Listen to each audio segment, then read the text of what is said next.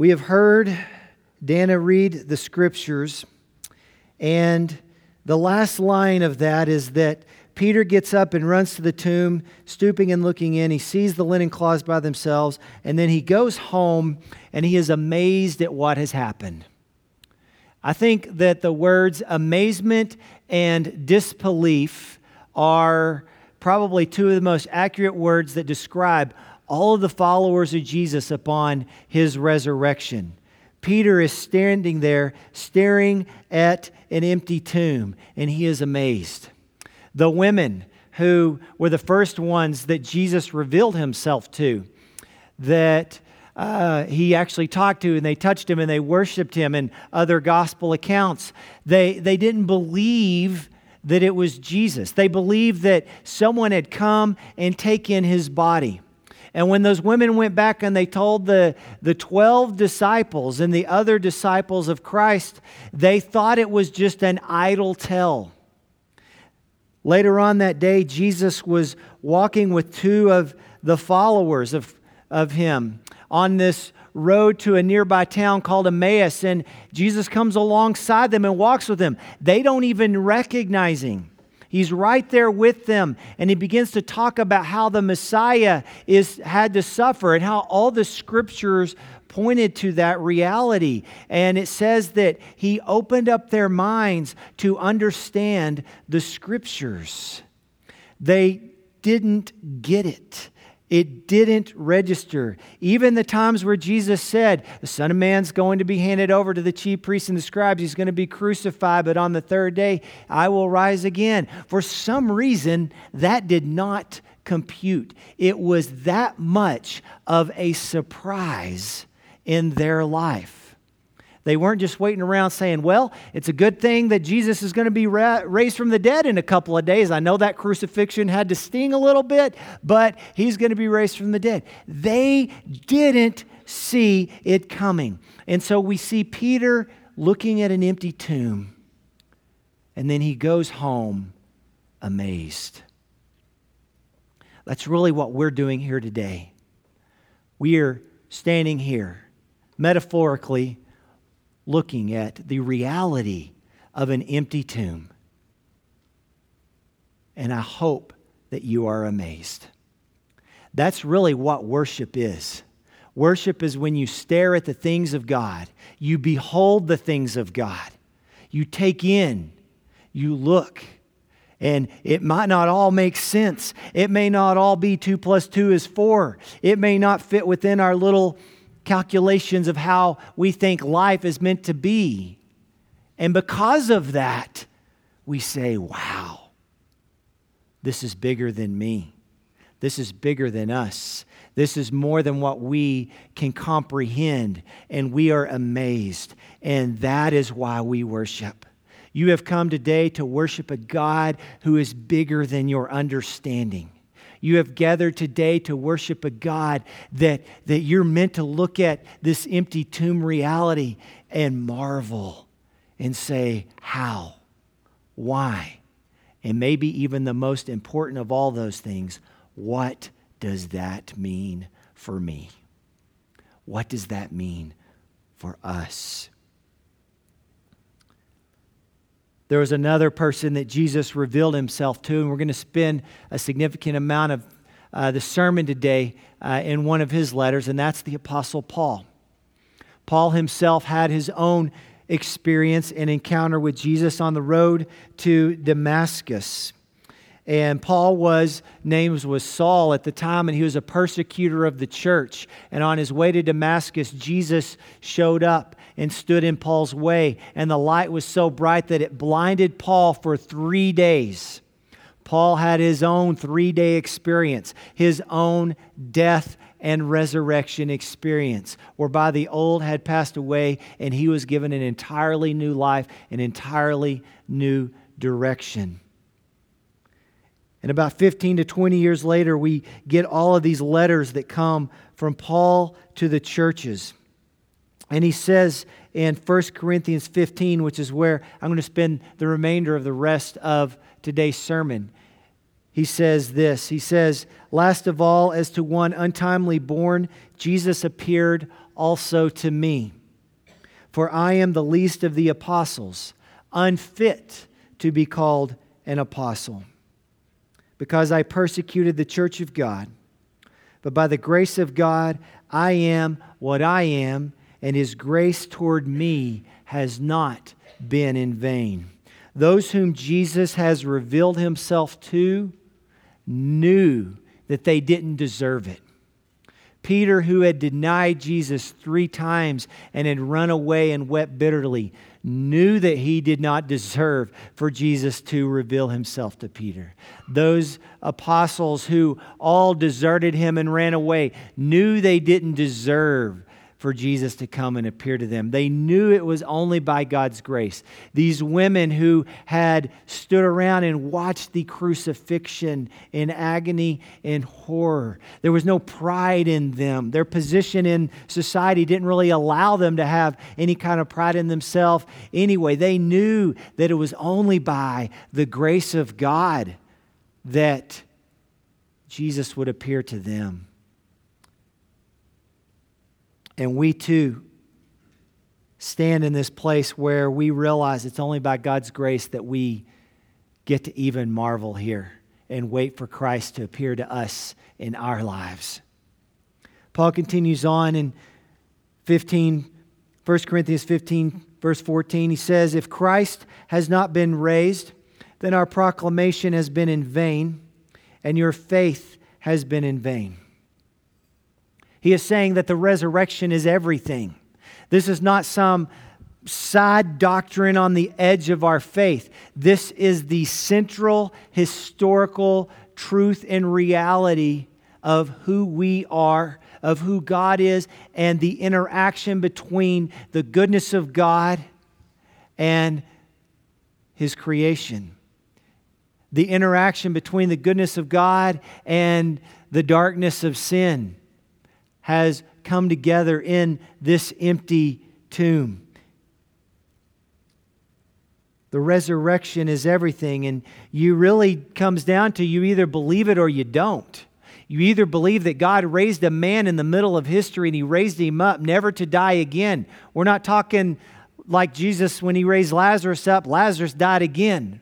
But when God raised Jesus up, he was given a new body, an incorruptible body, a body that will never perish, a body that will last forever and ever and ever. No, no need for rotator cuff surgery someday, no need for stents. It's all good. It's going to last forever. It's the real deal. God gives Jesus this new body. The resurrection is everything. And so, what else does this mean for us? Well, first, it means that Jesus is the new human, He is the new Adam.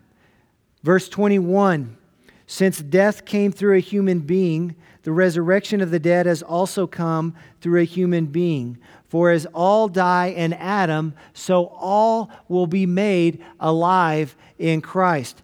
Adam was the firstborn of creation. We are all descendants of Adam. Adam had sinned, and that sin led to death. We all are headed in the same direction. We can push back death maybe in life, but we can't stop it from coming. Death is a reality, and we all have to face that at some point or another. The earlier in life you can face that, the, the better off you'll be because you'll be more grounded in the truth about life. But death is real, and death is universal. Adam's sin led to death, but Christ, who was not full of sin, took death upon himself and in doing so, in being raised from the dead, it's as if Christ created a, a, new pathway for us. That sin no longer has to just end up in death, but that sin which ends in death can continue on, that, that we can continue on through that, and that life can happen on the other side of our own brokenness, and on the other side of our own sin, and on the other side of the mess in the messiness of this world that we find ourselves in. Christ has made a new way, and it is a way of life. Jesus is the new human. He is the firstborn of a new creation. God, God in Jesus, when God raised Jesus up out of that grave, God began a new creation, a new created order. He started something new. And Jesus is the firstborn of that creation. 1 Corinthians 15 24, it says, Then comes the end when Jesus hands over the kingdom to God the Father, after he has destroyed every ruler and every authority and every power, for he must reign until he has put all his enemies under his feet, and the last enemy to be destroyed is death. Jesus is of the lineage of David. He is called the Son of David. He is of a royal lineage, and he is a worthy king. And because of that, God has not only raised him up from the grave, but he's raised him up into the heavens right now, at this very moment. Jesus Christ rules over all heaven and earth. All of authority in heaven and earth has been given unto him. Now, you go ask your average person on the street, and most people would not agree with that, or they would not see that or recognize that. But that's the gospel that we see and that we proclaim that Christ rules over all things. Jesus does not rule through the power structures of this world. If Jesus wanted to set up an earthly only kingdom, he would have called 10,000 angels, as he said. Don't you know I could call 10,000 angels right now to overtake the world? If Jesus wanted an earthly rule and reign, he could have gone and, and taken over Caesar's place in Rome and been at the center of this world and just kind of stayed on human throne after human throne. But his kingdom is not of this world, and he rules in a different way. He is not limited to the power structures of this world. And so while Jesus is ruling, we get to be his servants. We get to follow him. We get to allow his rule and his kingdom to be played out in our lives. We are his servants and his children. And when you live your life for him, then you are extending the reign and the rule of Christ into your world and into your life and into your family and into your workplace and into your social circles and into the brokenness of this world. That's how Jesus reigns in this world.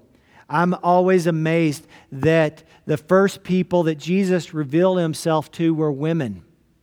Women in that society did not have near the status that men did which is partially why the women in that culture could go to the tomb without as much fear of their life because women in that day just they didn't just do insurrections right? They didn't uh, do revolutions. It was always men who did that. And so they were these sub, it's like subversive messengers underneath the radar screen spreading the good news of god. You may feel like in your life you're not anything special. Maybe you're exactly where God needs you to be to do His work in His kingdom. Not only does Jesus rule right now, but His promise is that He will return, that every enemy will be put under him, and that he will return. And in that day, all will see. You see, the resurrection of Christ is something that happens in the middle of history. But in the end of history, at least history now as we know it, Jesus will return to complete the work that he started. And resurrection will happen everywhere. Not just one person being raised from the dead, but many raised from the dead. Never to die again with new bodies that don't wear and don't corrupt. And so we stand here looking back at an empty tomb, but we also stand here looking forward in anticipation of Jesus who will come and complete that which he has started. Until then, we have work to do. And so, as we, like Peter, stare at this empty tomb in amazement, what does all that mean for us in the here and now? Well, one thing it means is that in Christ, you are a new creation. It means the old has passed away and the new has come. I want to invite you to think about just all the bad stuff in your life. Maybe it's your sin. Maybe it's uh, uh, your financial situation. Maybe it's your health. Maybe it's your relationships. Maybe it's your job. Maybe it's your, you fill in the blank. Okay? I want to invite you to take all of that and to put it in into that tomb with Jesus. Just stick it in there. There's plenty of room in there. Just put it in there. Put, let your sins be hung with him on the cross. Let them be all over him and, and, and let the body of Christ go into that tomb and put your stuff in that tomb and imagine what God can do. If God can take a body that was humiliated and shamefully crucified, I can't imagine the amount of pain involved and the amount of humiliation involved in that. And if God can take that and bring glory out of that, then somewhere in God's promise, He can bring glory out of whatever's going on in our life right now. And He may choose to do that sooner or He may choose to do that later, but His promise is that He will be glorified. And part of that means that He is glorified in our lives. If He is glorified in the death and the resurrection of His own Son, then He can also be glorified when we give our lives to Him in the midst of our struggles and trials and challenges. That's part of what it means to be a new creation. The old has passed away. As Paul said, I have been crucified with Christ. It is no longer I who live, but Christ who lives in me. The old has passed away. And in Christ, you can worship, you can pay homage to, you can serve, and you can live for Him. There's no greater meaning or purpose for your life it's easy in life to get caught up into thinking, well, the purpose of my life is to make a lot of money, or the purpose of my life is to be well known, or the purpose of my life is to be comfortable and have as many comforts around me as possible, or the purpose of my life is to be successful, whatever that means. Those are not necessarily evil, but they're not enough. Ultimately, we were made to serve and to love God and to live for Him and His kingdom. And that is designed to go above and beyond everything else. And everything else, everything else we would ever want, we are called to surrender to Him. When we catch a vision of the resurrected Christ, when we see the empty tomb, when we anticipate His coming to complete what He has already begun, then we find the deepest and most meaningful purpose in our life.